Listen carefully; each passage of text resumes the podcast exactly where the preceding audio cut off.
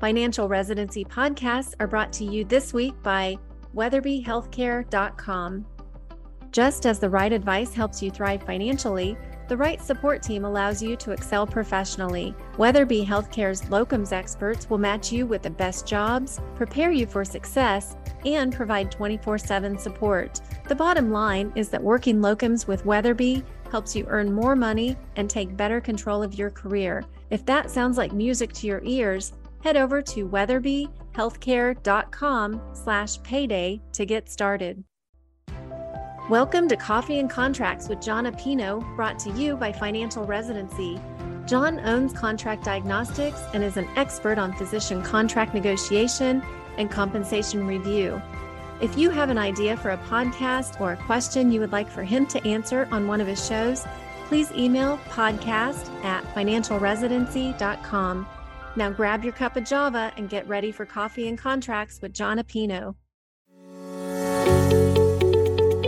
Thanks, Tammy. It's Jon with Contract Diagnostics for Coffee and Contracts. And just a brief session today on forced change.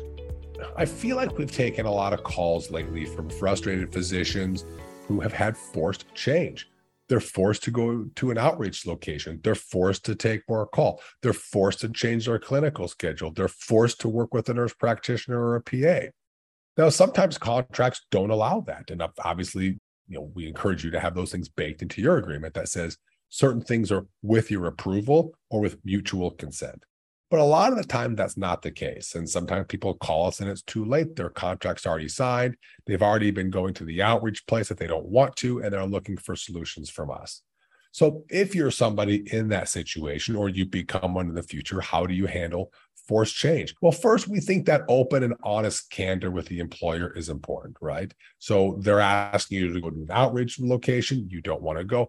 I think setting the precedent up front is appropriate. I'm willing to do this to help out the team for two months. I'll go no more than one time per week. If it's more than that, we need to talk through it. If it's beyond two months, we need to find a way to either you know compensate me financially for it or have my schedule changed in house to allow me more flexibility to my schedule as I'm traveling more and working more hours. I think ways that you can deal with a nurse practitioner or two being forced on you. I think when it comes to call and a physician leaving and that increasing your call burden, whether or not you're paid, it's still forced change. And I think having boundaries with your schedule is super important to have, knowing that they'll bring locums coverage in. And if they will or won't, they need to pay you for it. I think understanding that employers try to put yourself in their perspective. They have to cover call. They do have a limited balance sheet and locums are expensive. They do want to recruit and find someone to take the departing physician space. You know, they don't want you unhappy if you leave because you're going to outreach or because you're taking more call. It's well known it costs a facility or an employer 150,000 to $250,000 a year. So it could cost them a quarter million dollars to replace you if you're unhappy and you transition out of your job. So I would assume, and not this isn't the case for everybody, but I would assume that most employers don't want to intentionally upset you. They don't want to rattle your feathers. They don't want you to get upset and leave. And so they're willing to work with you in most situations. And I think that having an open and honest, candid discussion is important when it comes to that. So if they're asking you to do something and you want to, say sure but I want to talk about the expectation. I want to talk about additional compensation. If you don't want to do it, say, I don't want to do it, find someone else. And if they force you into that change, I think it's still a great time to say, these are the boundaries. These are my expectations. This is not what I signed up for. I'm willing to dedicate this much time to it before we start to talk about compensation or I transition my employment out. Okay.